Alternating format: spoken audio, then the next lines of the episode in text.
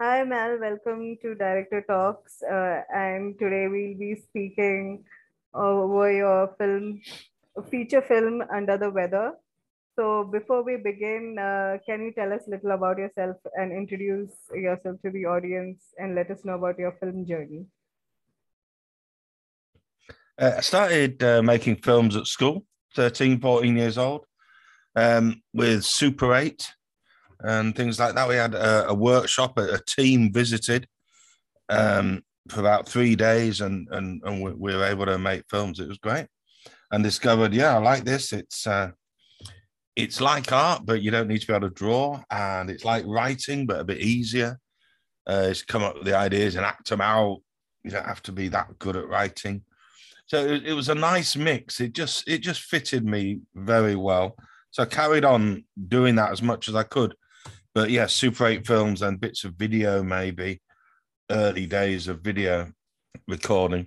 Then early 20s, sort of just gave up on it all. It was all too much nonsense of video tape to tape.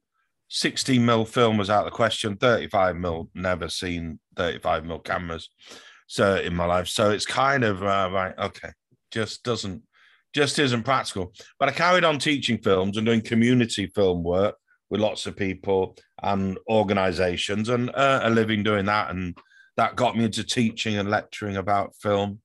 So it was all a nice film journey. And part of the lecturing, it went digital. We watched the digital coming in. It's very exciting. And it's like, yeah, it's getting there. It's getting close. I remember reading about Red cameras about two or three years before they were due out, but they were on the way. I thought, well, that's it. That'll do me. So I can buy a camera and a laptop and make films that will project in cinemas, and I can do that for the rest of my life. So that was the plan. So I had a multimedia business by then, and all that kind of quit. And it was like, yeah, I'll just make films. Just make films now. So is Under the Weather your first feature film, or have you made any other projects before this? Feature length-wise is the key to it. I made lots of films, short films and mini documentaries and drama films. Then I did a feature length as a community project, commissioned with a group of youngsters, aged sort of like 8 to 12. And that was really exciting and very interesting and ridiculously pressured, very hard to get the structure and the deliveries and all the kind of things you need to hold a film together. But, yeah, great stuff. Then started on another one, which got interrupted with Under the Weather. So Under the Weather is kind of like in many ways, was the second film, although in fact, it's kind of like the third or maybe even the first, who knows. Probably the third, but it took a while to finish.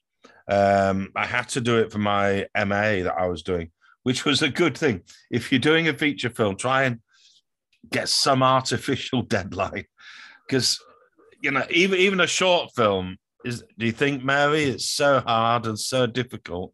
So if you can have some kind of external deadline that's going to get in your way, to make sure you can keep the momentum and keep the workload up, because the scale of a feature film is wonderful. You know, it's a huge project. So what is the idea behind Under the Weather? Where the topic is about change therapy.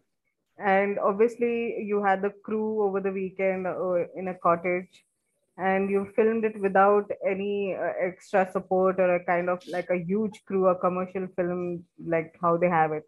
So how did you manage all that?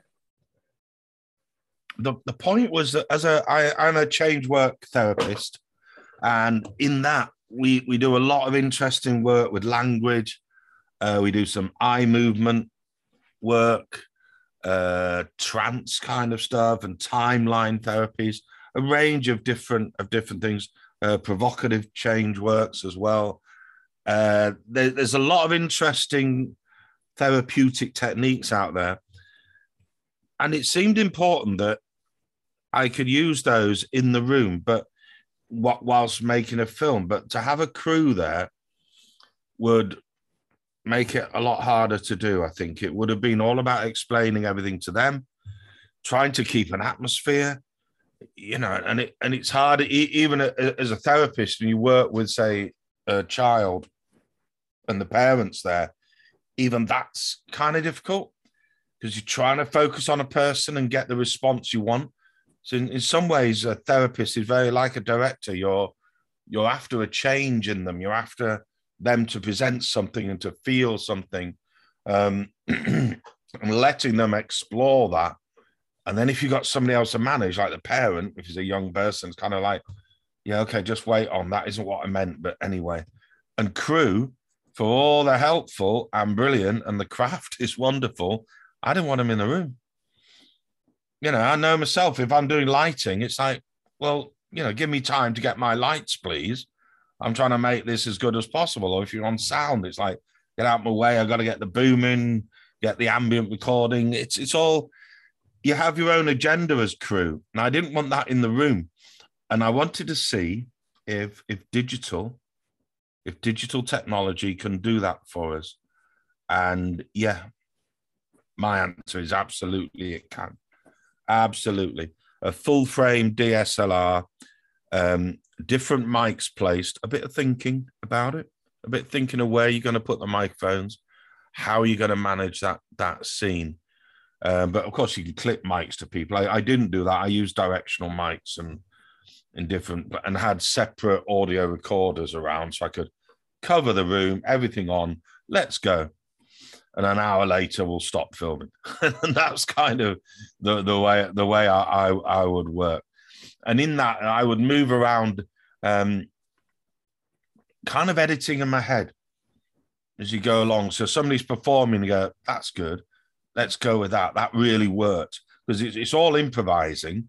I'm after trying to get a kind of reality, a normality. Normal people doing normal stuff. That's what I'm really after. And if I can get that and then still have a drama. So it doesn't have to be mumblecore. It doesn't have to be some kind of art film. I think it can be structured, but you direct it and structure it in a way that still allows just people to be themselves. And if I'm on my own, I can quickly, yeah, we'll take that. I can quickly improvise myself, right? Change that scene. What was said then really works. I know I need a response to that. So I can get that as soon as they've run this through. I just have to remember, let's go back and get the response to that, because that was lovely. We'll use that. Because of that, we'll drop this other thing we were going to talk about. Don't bother about that. Just see what happens. Let's go. And without the crew, you stay in the zone. Right. You know, because I think if you've given somebody the responsibility of the audio recording and you've sort of said cut and you're chatting with the actors, that's their time to move and get a different placement. But by doing that for their audio, it will affect what I'm doing. And to have in the room, the only thing going on is just this scene. It's just this story, this scene, these feelings. That's all I'm interested in. That's all the cast are interested in. And there's nobody else there. That is lovely. It's a great way to make a film. It's a real different thing, you know, it's a different thing. Right. So as a filmmaker, what would you prefer? A commercial film or having control of an independent feature film, like fully control? What is your take on that? I do like the word independent. Mm-hmm. I like indie as well, indie filmmaker. That sounds good. But I mean, in terms of a business status, most films are independent.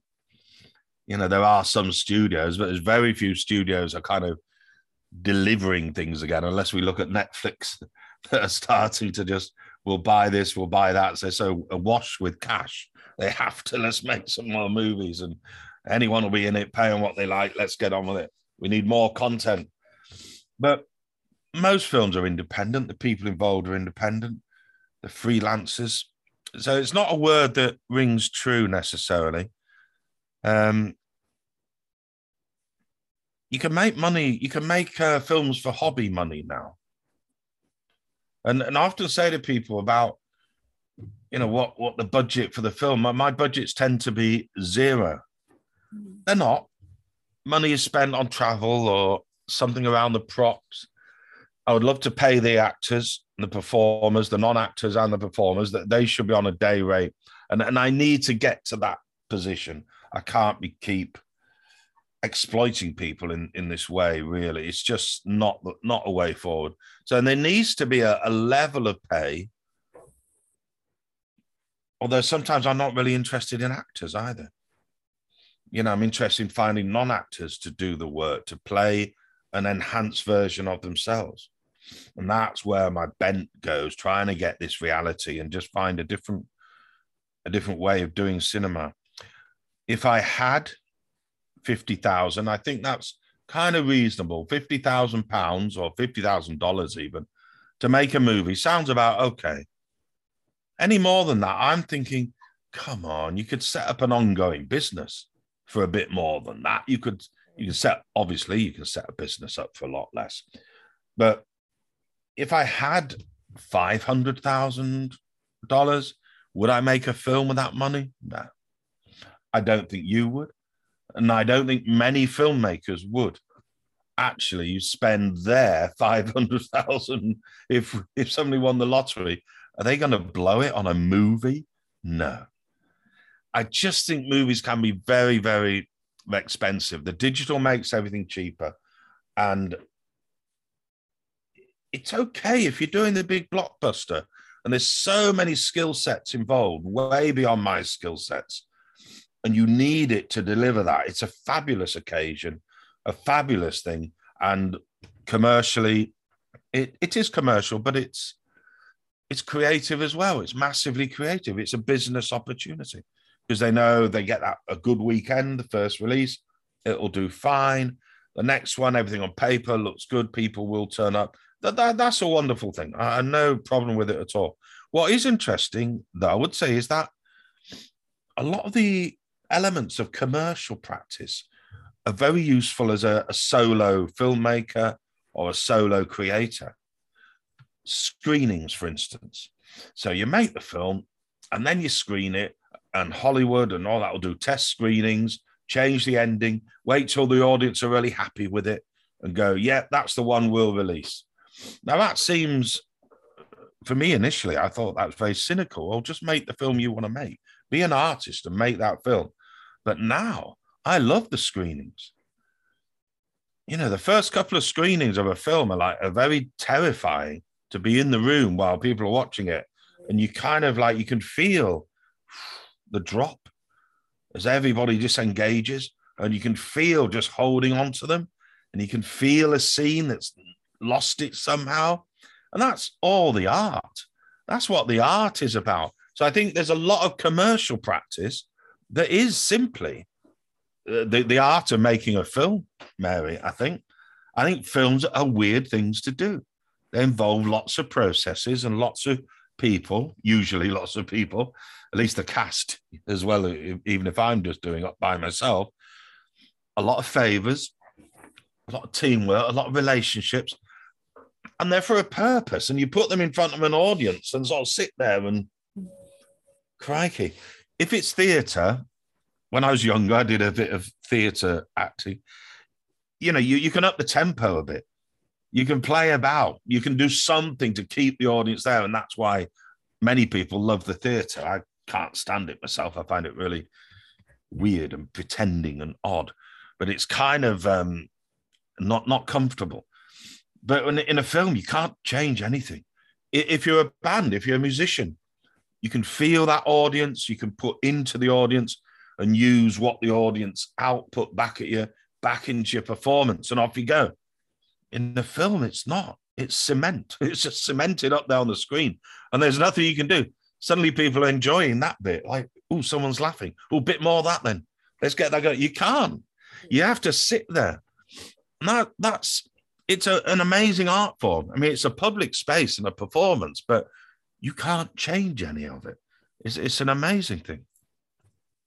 So coming back to the topic of Under the Weather, it's basically on mental health and change therapy. So how does that relate with the real life and real situation? It was important for me to try and say something about mental health.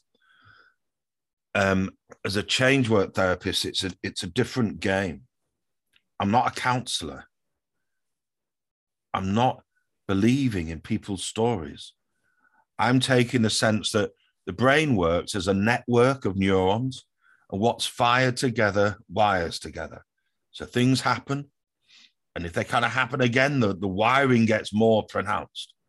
What was a little thing becomes a big thing, and we end up with patterns in our brain, or maps of the world, maps of this universe that we're in. Now, a counsellor type would have us that our brain is a library and see a spider and it'll go, oh, spider, I've seen that before. I'm going to look in the books. Oh, no, jump, scared, jump, everybody. Well, the brain doesn't do that. It's not a library of stories about spiders. It's a fizzing reaction immediately. So if you've been around somebody who screamed when they had a spider, or you know somebody who got bitten by one as a child or some bad experience, it wires together and you have an instant response. Now, with that, when somebody presents to me as depressed, anxious, OCD, all these kind of things, I can work with it because I take it as the response now. And the eye movement therapy is wonderful. Absolutely just changes the way the brain is rewired. I'm doing a PhD on how that works and how it works in cinema at the moment. It's very interesting.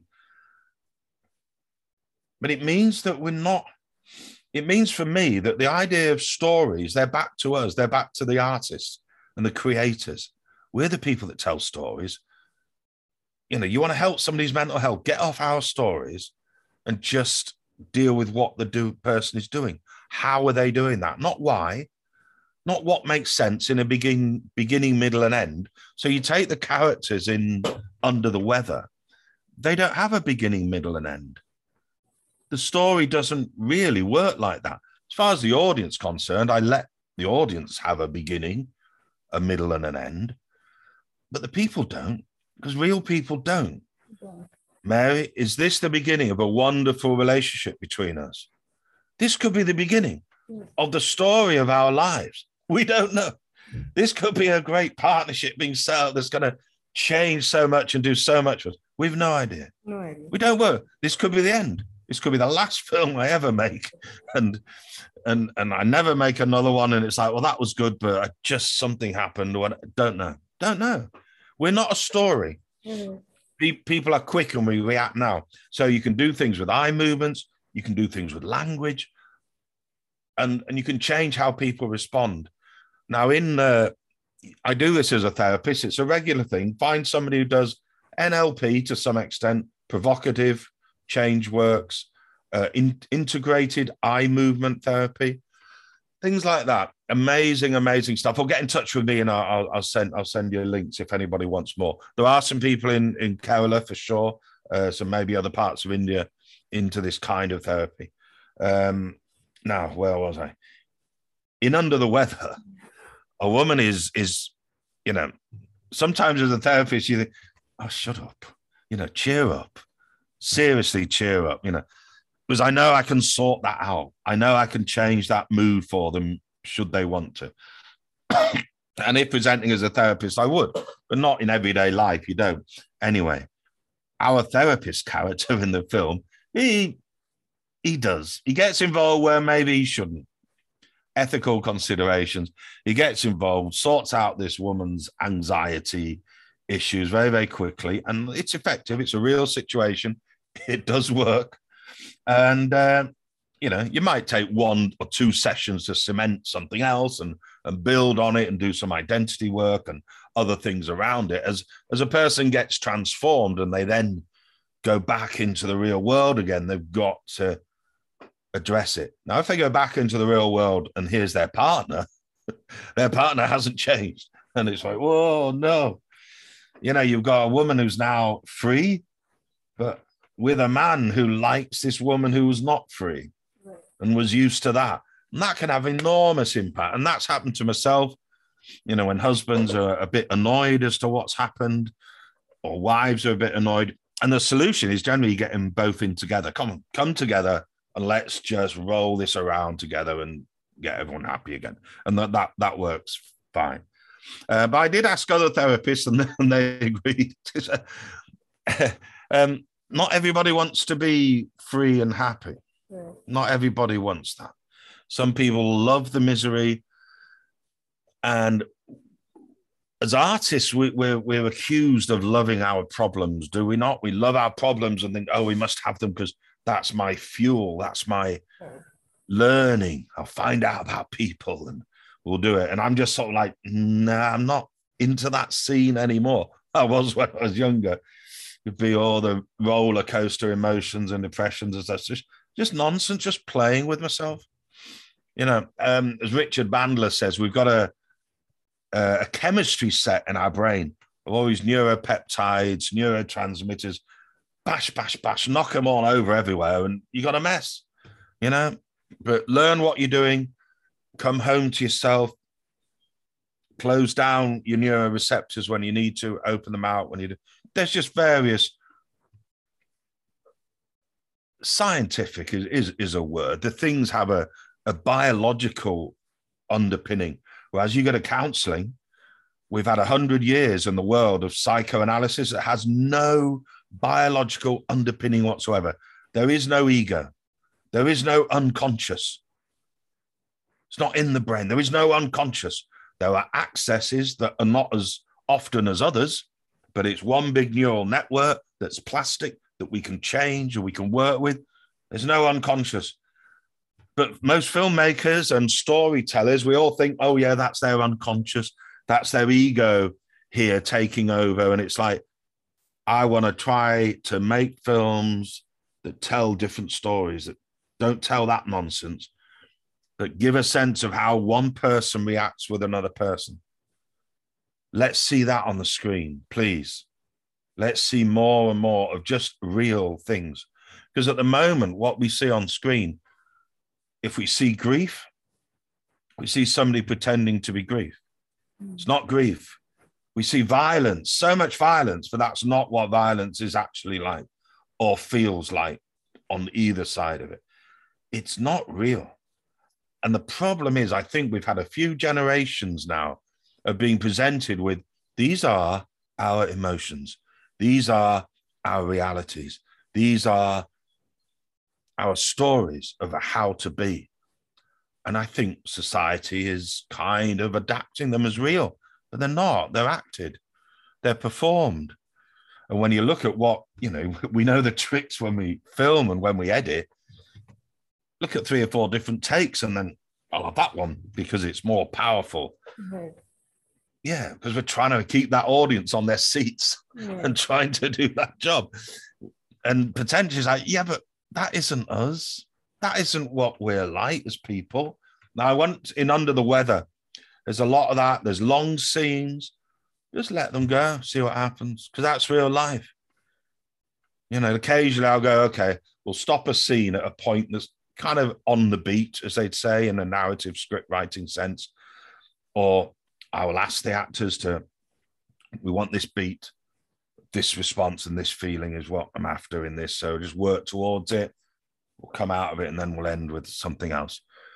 So I'd like to think it's structuring rather than scripting. Right. So coming to the, towards the end, what is your advice for filmmakers, independent indie filmmakers, and of course the writers? Hey, do whatever films you want to do. Don't. I wouldn't advise to do what I'm doing. I think it'd be great if people were. Now, I would say, though, go on, do a feature film. Make that 90-minute long thing for the effort. For the effort you're taking in your short films, you could make a feature film. You add a few more scenes, make some of the scenes longer. It soon develops.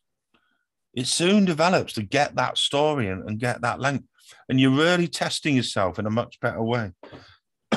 I'm not sure who watches short films. I did have for 5 years, I had a short film festival that took films from around the world. And I did quite enjoy it. It was very tricky. It all sort of collapsed once I got funding. Ironically, it was like, oh, this is just horrendous once you had funding and people to replicate. Other than that, who watches short films? And it's not a, you don't have to pretend. You can make films for hobby money. You know, if you're into fishing or cycling or driving, motorsports, holidays, whatever it is that you like, fashion, music even. It's like, you know, the price of a guitar you can make a movie for. The price of a fishing rod you can make a feature-length film for. So just work out ways to do that. And I would say make films for your community. Make films where you know the audience. You know, you don't have to imagine this audience on America, on Prime TV, Netflix. No, the audience is here, the people you know. And let's make feature films for each other. Just as a musician would. They'd start a band and they go and do a gig at a wedding and play to their friends. That's we can do that as filmmakers now. We can make feature films that are with our friends and with actors, people who want to move it as a career. Fantastic. Actors are brilliant. I mean, I love to work with non-actors, but the great thing with an actor, you'll do a whole scene. It's like, this is really good. And I'm thinking about it like, now, can we do it? And a bit less of that and a bit more of this. The non-actor hasn't a clue what happened. They've struggled to know what it was or remember. But if you can work with actors and non-actors as well, it's great because the actors will help them out because they're consciously aware, so good at what they're doing, and they will do, yeah, let's try that bit again, yeah. And but a non-actor won't have a clue, you know. So I would just say make feature films, mate. It's just so, the potential is lovely. And the challenge to yourself as a filmmaker is huge. Absolutely huge. Now, whether it takes a year or 2 years or 5 years, it's a beautiful life to make that. So my life now is spent, I'm either making short films for other people as paid jobs, mini documentaries, adverts, music videos, that kind of thing. I will take commissions for feature films though. I mean, that's lovely. I had one from the university and that other community one, really nice projects. But generally it's just like, whilst doing that, I'm working on the next feature film. Always. There's one for editing now that I've been editing for a while. I've got to finish that this year. And that's, I think by the time I've done 6 or 7, I might be quite good at them. It's a tough game, you know, but yeah, your short films, forget it. In the weekend, you can make the feature film. Right. So thank you so much, Mal, for being with us today and joining me this evening for Director Talks podcast. And it was lovely interacting with you and with your wise words and wisdom of knowledge, so much of knowledge about filmmaking and, of course, change therapy. That is also very interesting. Thank you for being with us today. Have a wonderful week and obviously all the best for your future endeavors. Thank you very much. And thanks for your festival. Thanks for making that effort. It's not easy to run a festival. Right. Festival, everybody. Give the applause that you need to run that festival. It's fantastic. Thank you so much. And your next film's a feature film, Mary, yeah? Yes. I will try and do that. Yeah, no, try, just do. Yes. It's great. It's really good. It's really good. Think of that scope. It's beautiful. A really good challenge. We're a different breed as filmmakers. Right. We're not writers. We're not painters. We're not musicians. We're different. Right. We don't know what we are yet because we ain't Hollywood. Yes. We're just us making films, and the digital cameras, our iPhones. We got the tools now. Bye. Let's see what we make. Okay. Bye. Thank you so much. Bye. Bye. Thank you very much. Bye. Ta-ra.